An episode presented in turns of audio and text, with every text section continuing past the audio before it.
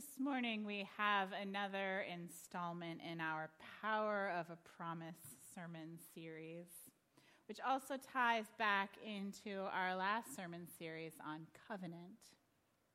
We'll hear in the scripture readings this morning that God made a promise through the prophet Isaiah of a child who would bring endless peace. Christians understand this promise as being fulfilled in Jesus Christ. But people in Isaiah's time expected a mighty king to come. Instead, several centuries later, they unexpectedly got a humble servant who gave his life so that we might have life. Hear what the Spirit is saying to the church.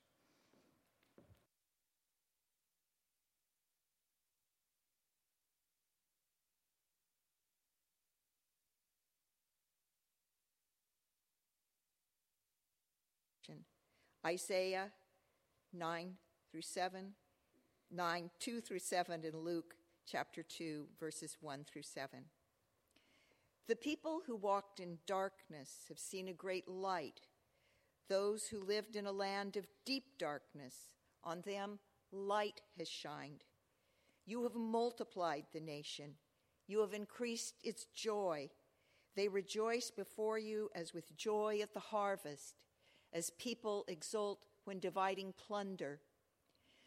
For the yoke of their burden and the bar across their shoulders, the rod of their oppressor you have broken, as on the day of Midian. For all the boots of the tramping warriors and all the garments rolled in blood shall be burned as fuel for the fire. For a child has been born for us, a son given to us Authority rests upon his shoulders, and he is named Wonderful Counselor, Mighty God, Everlasting Father, Prince of Peace. His authority shall grow continually, and there shall be endless peace for the throne of David and his kingdom. He will establish and uphold it with justice and with righteousness from this time onward and forevermore. The zeal of the Lord of hosts will do this. And now from Luke. In those days, a decree went out from Emperor Augustus that all the world should be registered. This was the first registration and was taken when Quirinius was governor of Syria. All went to their own towns to be registered. Joseph also went from the town of Nazareth in Galilee to Judea, to the city of David called Bethlehem, because he was descended from the house and family of David. He went to be registered with Mary, to whom he was engaged and who was expecting a child. While they were there, the time came for her to deliver her child, and she gave birth to her firstborn son and wrapped him in bands of cloth and laid him in a manger because there was no place for them in the inn. The word of the Lord.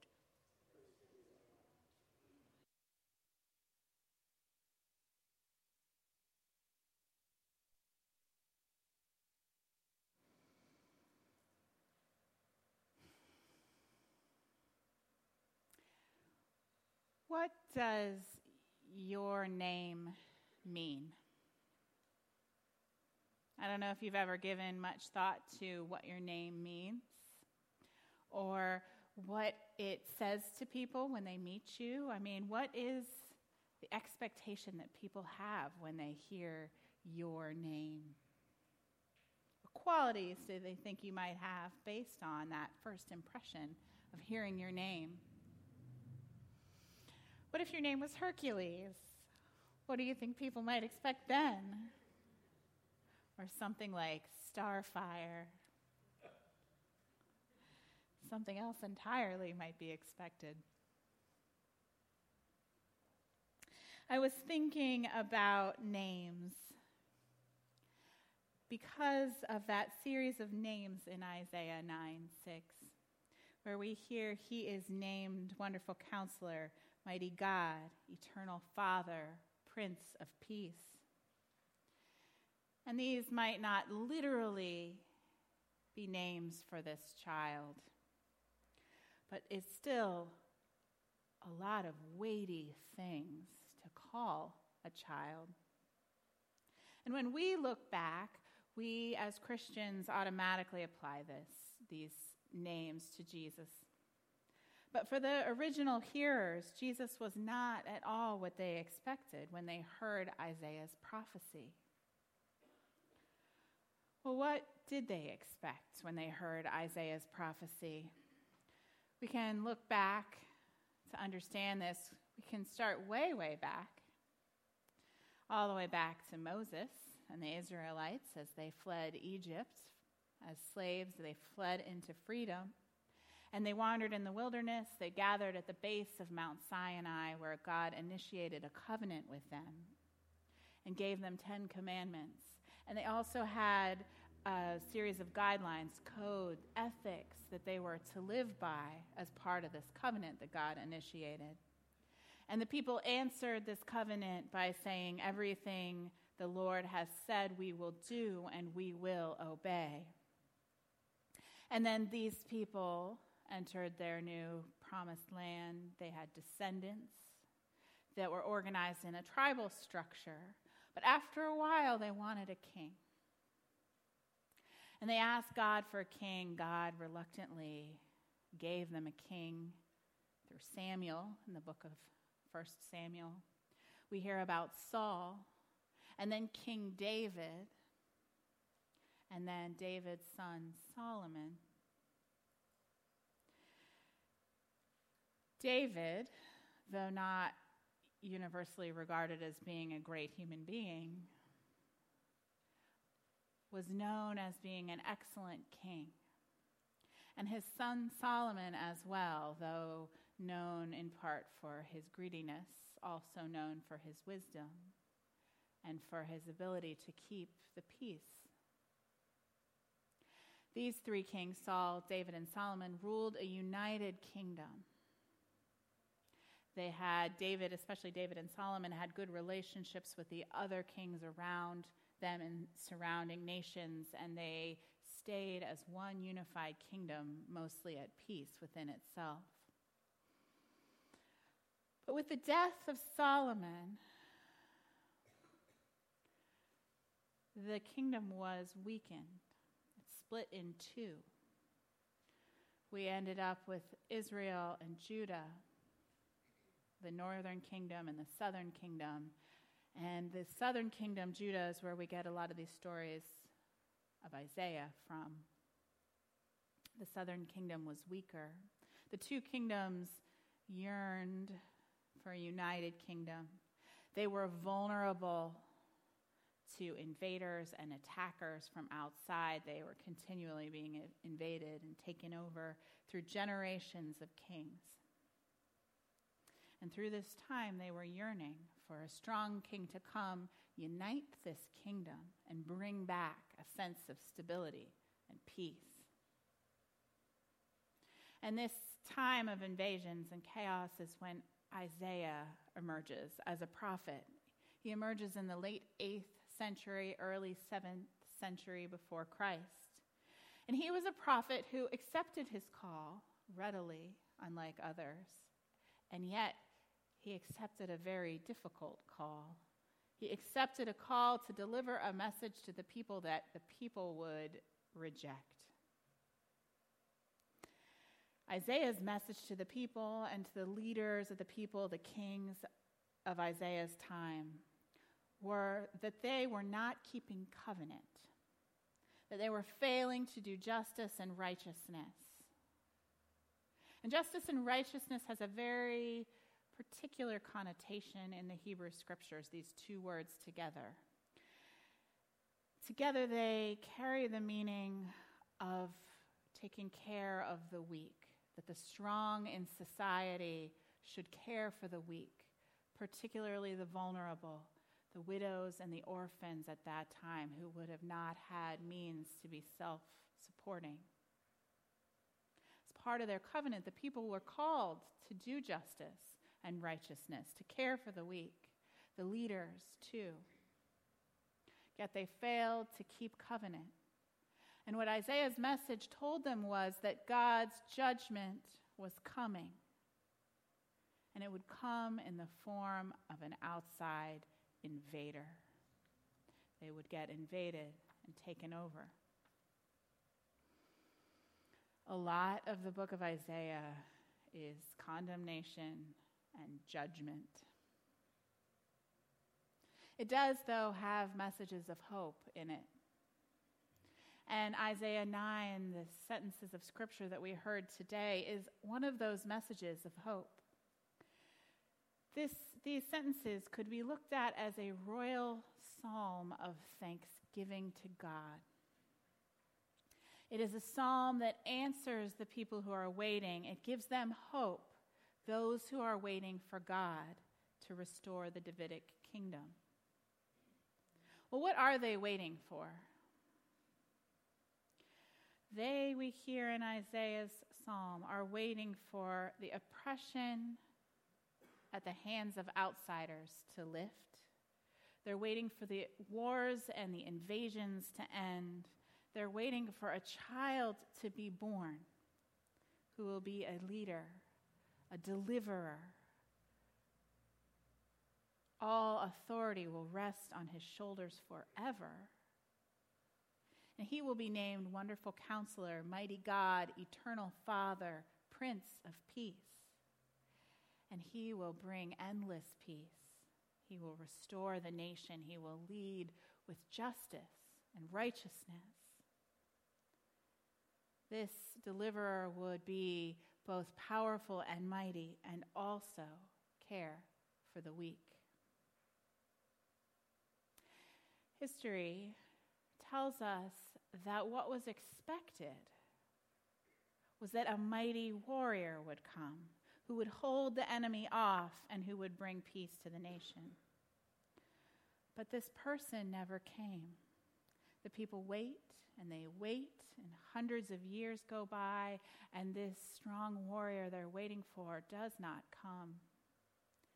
Some people thought that this psalm applied to the birth of King Hezekiah, but he didn't really live up to the names. Who could ever really live up to these names? Well, here's where we turn to the passage from Luke 2 the very unkinglike birth of a descendant of King David, who was born in a place where animals feed. And this baby grows up to do none of the expected things that a mighty warrior or a king or a prince would do. So, how can he fulfill the promise?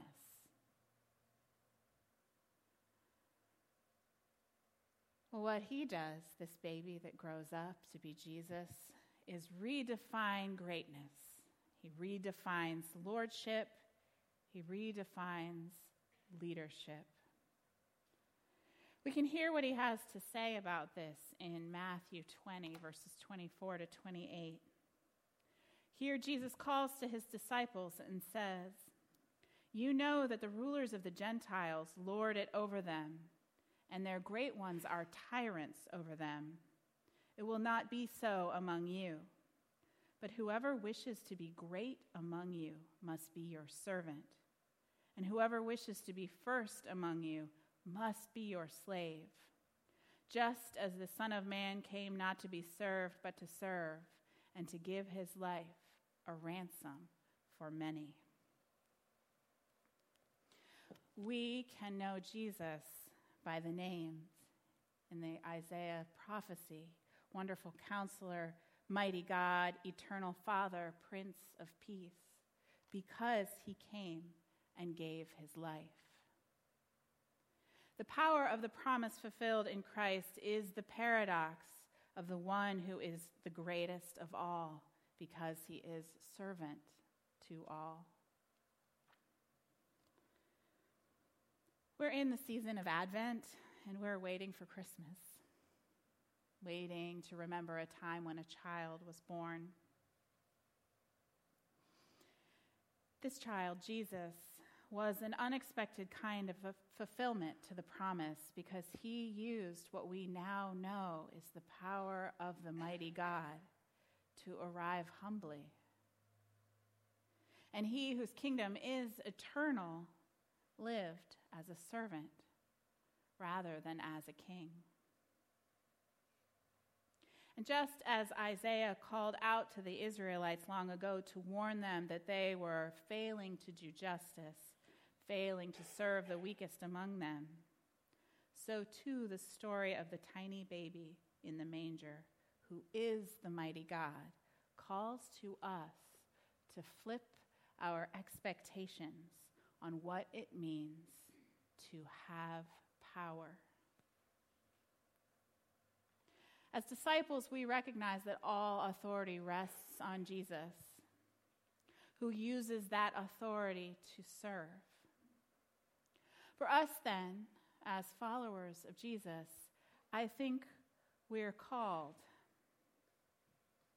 I think we're called as people whose eyes are opened to the true nature of power and authority to expect more to expect more out of our leadership, to not be blinded by excuses, blinded by exercise of false power.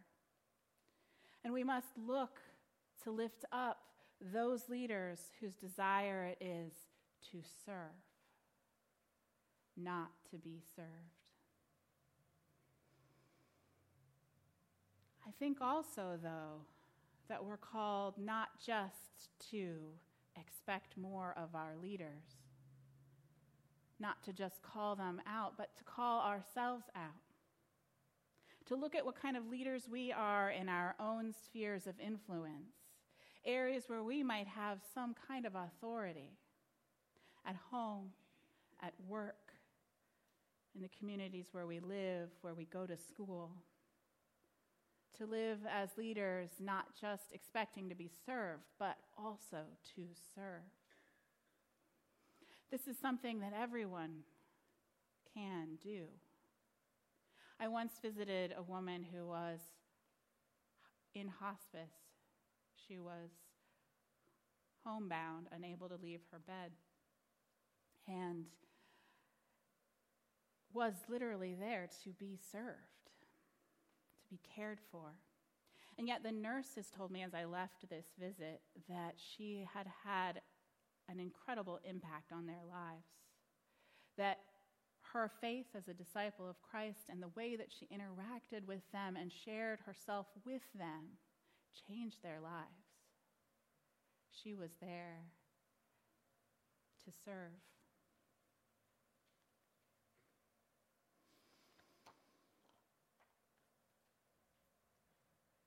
The good news for those of us in this time in this place wrestling with what does it mean to be leaders? What does it mean to follow Jesus? What does it mean to serve? What should we expect out of our own nation, our own leaders? The good news is that the one who is our wonderful counselor, our mighty God, our eternal Father, our Prince of Peace, came and is coming again. And he calls us each by name. Thanks be to God. Amen.